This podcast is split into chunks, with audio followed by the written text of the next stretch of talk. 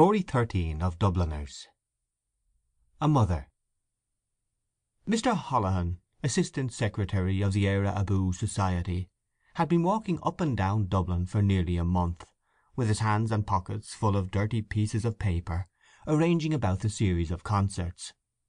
He had a gammy leg, and for this his friends called him Hoppy Holohan. He walked up and down constantly, stood by the hour at street corners arguing the point, and made notes. But in the end it was Mrs. Kearney who arranged everything. Miss Devlin had become Mrs. Kearney out of spite. She had been educated in a high class convent, where she had learned French and music. As she was naturally pale and unbending in manner she made few friends at school. When she came to the age of marriage she was sent out to many houses, where her playing and ivory manners were much admired. She sat amid the chilly circle of her accomplishments, waiting for some suitor to brave it and offer her a brilliant life.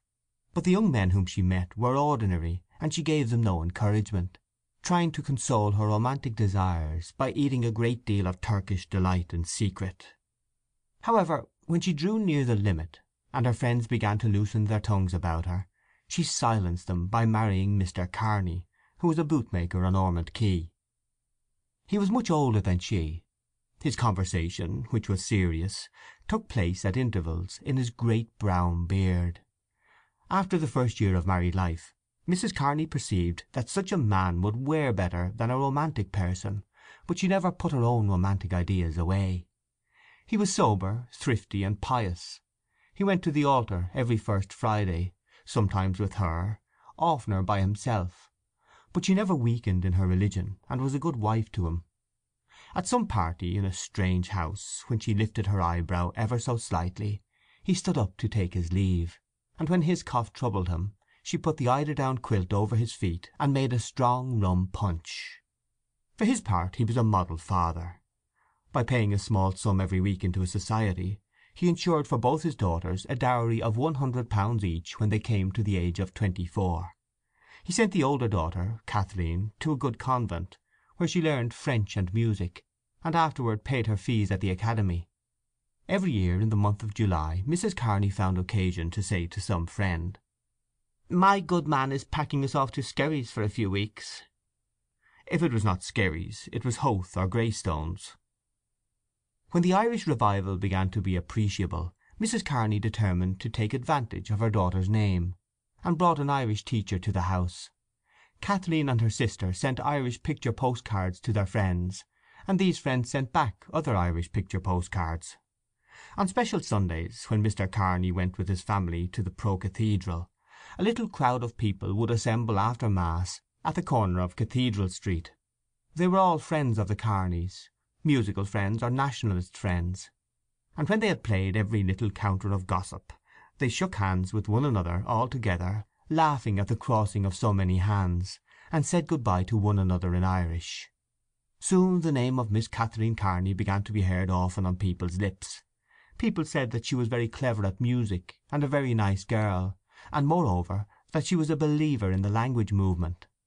Mrs. Kearney was well content at this. Therefore she was not surprised when one day Mr. Holohan came to her and proposed that her daughter should be the accompanist at a series of four grand concerts which his society was going to give in the ancient concert rooms. She brought him into the drawing room, made him sit down, and brought out the decanter and the silver biscuit barrel. She entered heart and soul into the details of the enterprise, advised and dissuaded, and finally a contract was drawn up by which Kathleen was to receive eight guineas for her services as accompanist at the four grand concerts. As Mr. Holohan was a novice in such delicate matters as the wording of bills and the disposing of items for a programme, Mrs. Kearney helped him. She had tact. She knew what artistes should go into capitals, and what artistes should go into small type. She knew that the first tenor would not like to come on after Mr. Meade's comic turn. To keep the audience continually diverted she slipped the doubtful items in between the old favourites. Mr. Holohan called to see her every day, and to have her advice on some point. She was invariably friendly and advising; homely, in fact. She pushed the decanter towards him, saying, "Now help yourself, Mr. Holohan." And while he was helping himself she said, "Don't be afraid. Don't be afraid of it." Everything went on smoothly. Mrs. Kearney bought some lovely blush pink charmeuse in Brown Thomas's, to let into the front of Catherine's dress. It cost a pretty penny, but there are occasions when a little expense is justifiable. She took a dozen of two shilling tickets for the final concert, and sent them to those friends who could not be trusted to come otherwise. She forgot nothing, and, thanks to her, everything that was to be done was done. The concerts were to be on Wednesday, Thursday, Friday, and Saturday. When Mrs. Kearney arrived with her daughter at the ancient concert rooms on Wednesday night, she did not like the look of things. A few young men, wearing bright blue badges in their coats, stood idle in the vestibule. None of them wore evening dress. She passed by with her daughter, and a quick glance through the open door of the hall showed her the cause of the steward's idleness. At first she wondered had she mistaken the hour. No, it was twenty minutes to eight. In the dressing room behind the stage she was introduced to the secretary of the society, Mr. Fitzpatrick. She smiled and shook his hand. He was a little man with a white vacant face. She noticed that he wore his soft brown hat carelessly on the side of his head, and that his accent was flat. He held a programme in his hand, and while he was talking to her he chewed one end of it into a moist pulp. He seemed to bear disappointments lightly. Mr. Holohan came into the dressing room every few minutes with reports from the box office. The artistes talked among themselves nervously, glanced from time to time at the mirror, and rolled and unrolled their music. When it was nearly half past eight the few people in the hall began to express their desire to be entertained. Mr. Fitzpatrick came in, smiled vacantly at the room, and said, "Well now, ladies and gentlemen, I suppose we'd better open the ball." Mrs. Kearney rewarded his very flat final syllable with a quick stare of contempt, and then said to her daughter encouragingly, "Are you ready, dear?" When she had an opportunity she called Mr. Holohan aside, and asked him to tell her what it meant. Mr. Holohan did not know what it meant. He said that the committee had made a mistake in arranging for four concerts. Four was too many. "And the artistes," said Mrs. Kearney. "Of course they are doing their best, but really they are not good." Mr. Holohan admitted that the artistes were no good, but the committee, he said, had decided to let the first three concerts go as they pleased, and reserve all the talent for Saturday night. Mrs. Kearney said nothing, but as the mediocre items followed one another on the platform, and the few people in the hall grew fewer and fewer, she began to regret that she had put herself to any expense for such a concert. There was something she didn't like in the look of things, and Mr. Fitzpatrick's vacant smile irritated her very much. However, she said nothing, and waited to see how it would end. The concert expired shortly before ten, and every one went home quickly. The concert on Thursday night was better attended, but Mrs. Kearney saw at once that the house was filled with paper. The audience behaved indecorously, as if the concert were an informal dress rehearsal. Mr. Fitzpatrick seemed to enjoy himself. He was quite unconscious that Mrs. Kearney was taking angry note of his conduct. He stood at the edge of the screen, from time to time jutting out his head and exchanging a laugh with two friends in the corner of the balcony. In the course of the evening Mrs. Kearney learned that the Friday concert was to be abandoned, and that the committee was going to move heaven and earth to secure a bumper house on Saturday night. When she heard this she sought out Mr. Holohan. She buttonholed him as he was limping out quickly with a glass of lemonade for a young lady, and asked him was it true. Yes, it was true. "But of course "That doesn't alter the contract," she said. "The contract was for four concerts." Mr. Holohan seemed to be in a hurry. He advised her to speak to Mr. Fitzpatrick. Mrs. Kearney was now beginning to be alarmed. She called Mr. Fitzpatrick away from his screen, and told him that her daughter had signed for four concerts, and that of course, according to the terms of the contract, she should receive the sum originally stipulated for, whether the society gave the four concerts or not. Mr. Fitzpatrick, who did not catch the point at issue very quickly, seemed unable to resolve the difficulty, and said that he would bring the matter before the committee. Mrs. Kearney's anger began to flutter in her cheek, and she had all she could do to keep from asking, "And who is the comedy, pray?" But she knew that it would not be ladylike to do that, so she was silent. Little boys were sent out into the principal streets of Dublin early on Friday morning with bundles of handbills. Special puffs appeared in all the evening papers, reminding the music loving public of the treat which was in store for it on the following evening. Mrs. Kearney was somewhat reassured, but she thought well to tell her husband of her suspicions. He listened carefully, and said that perhaps it would be better if he went with her on Saturday night. She agreed. She respected her husband in the same way as she respected the General Post Office, as something large, secure, and fixed; and though she knew the small number of his talents, she appreciated his abstract value as a male. She was glad that he had suggested coming with her. She thought her plans over. The night of the grand concert came. Mrs. Kearney, with her husband and daughter, arrived at the ancient concert rooms three quarters of an hour before the time at which the concert was to begin. By ill luck it was a rainy evening. Mrs. Kearney placed her daughter's clothes and music in charge of her husband, and went all over the building looking for Mr. Holohan or Mr. Fitzpatrick.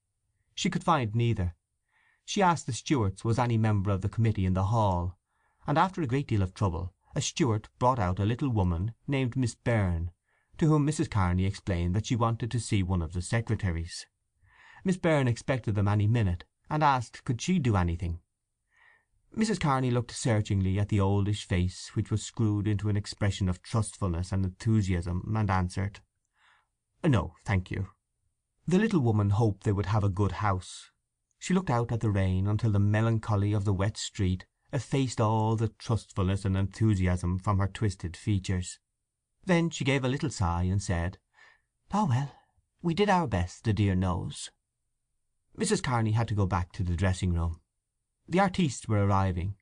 The bass and the second tenor had already come. The bass, Mr. Duggan, was a slender young man with a scattered black moustache. He was the son of a hall porter in an office in the city, and as a boy he had sung prolonged bass notes in the resounding hall. From this humble state he had raised himself until he had become a first-rate artiste. He had appeared in grand opera. One night, when an operatic artiste had fallen ill, he had undertaken the part of the king in the opera of Maritana, at the Queen's Theatre.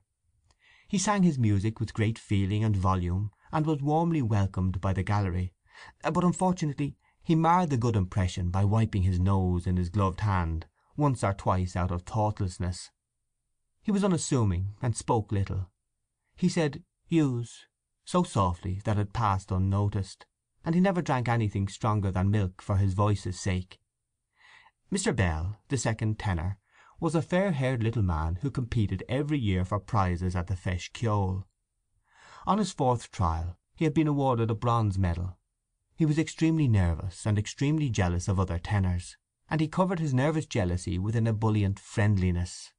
It was his humour to have people know what an ordeal a concert was to him. Therefore when he saw Mr. Duggan he went over to him and asked, "Are you in it too?" "Yes," said Mr. Duggan.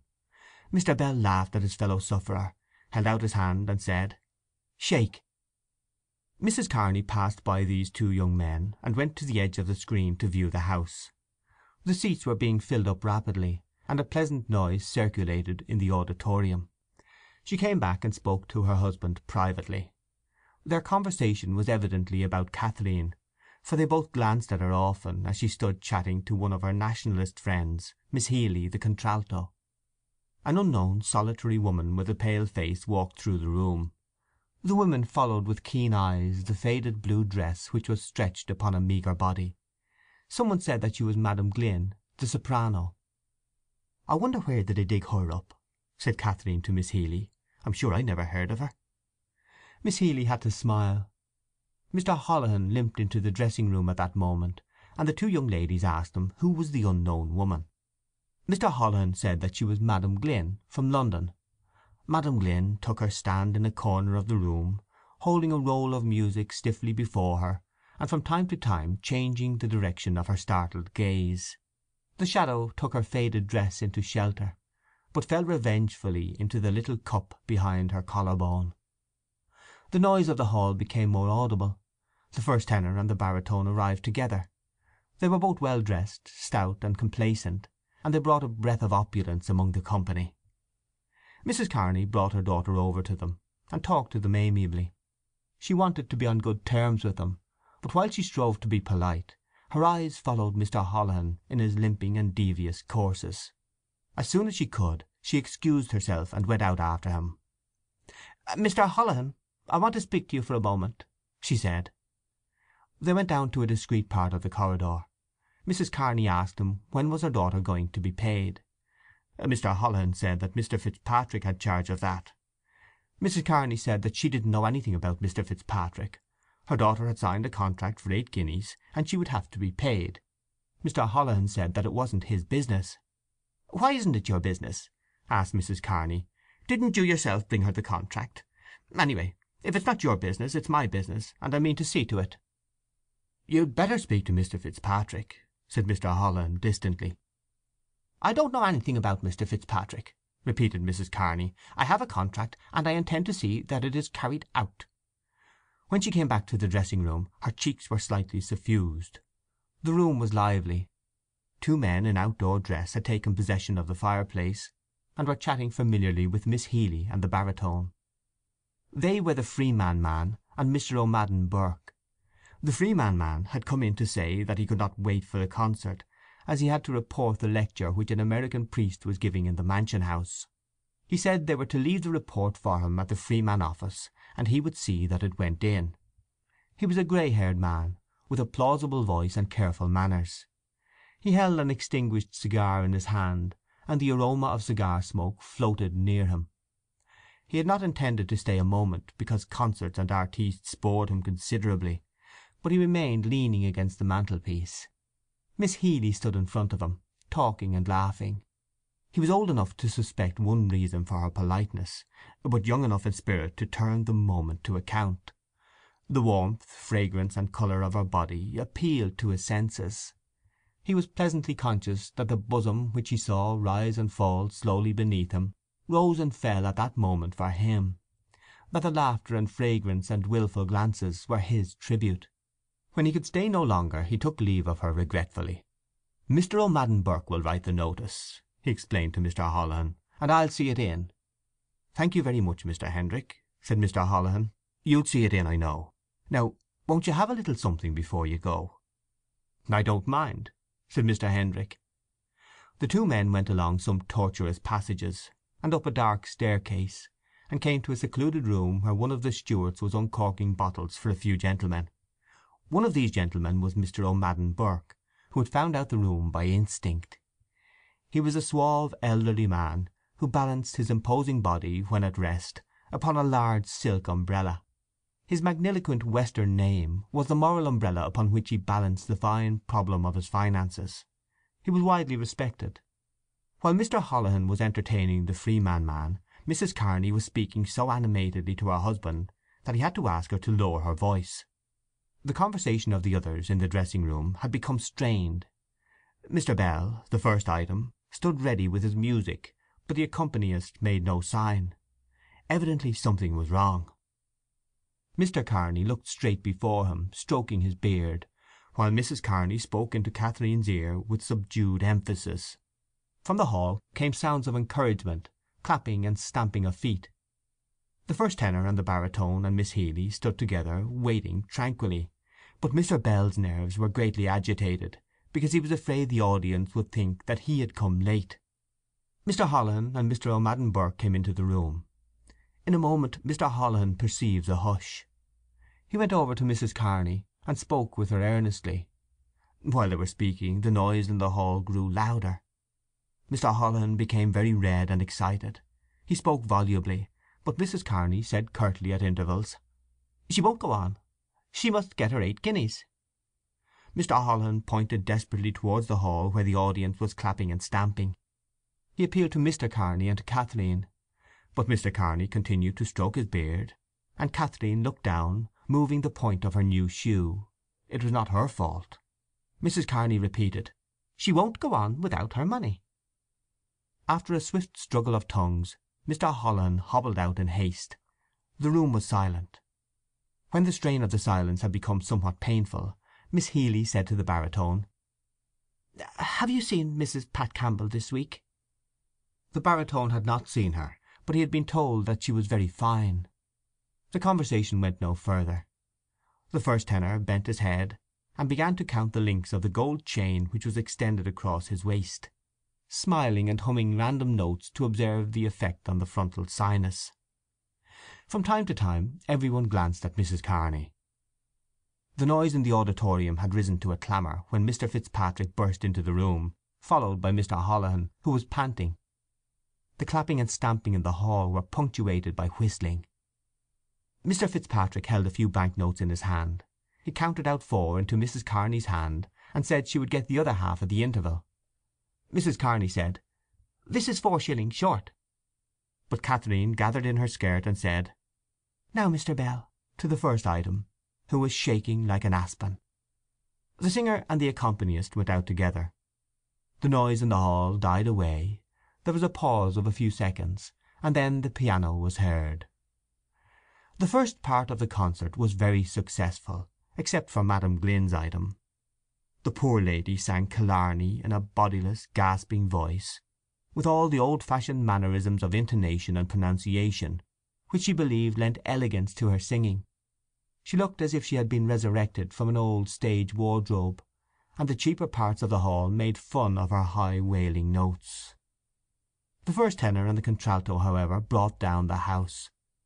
Catherine played a selection of Irish airs which was generously applauded. The first part closed with a stirring patriotic recitation delivered by a young lady who arranged amateur theatricals.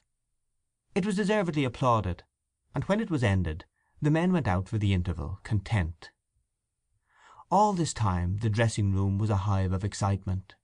In one corner were Mr. Holohan, Mr. Fitzpatrick, Miss Byrne, two of the stewards, the baritone, the bass, and Mr. O'Madden Burke. Mr. O'Madden Burke said it was the most scandalous exhibition he had ever witnessed. Miss Catherine Kearney's musical career was ended in Dublin after that, he said. The baritone was asked what did he think of Mrs. Kearney's conduct.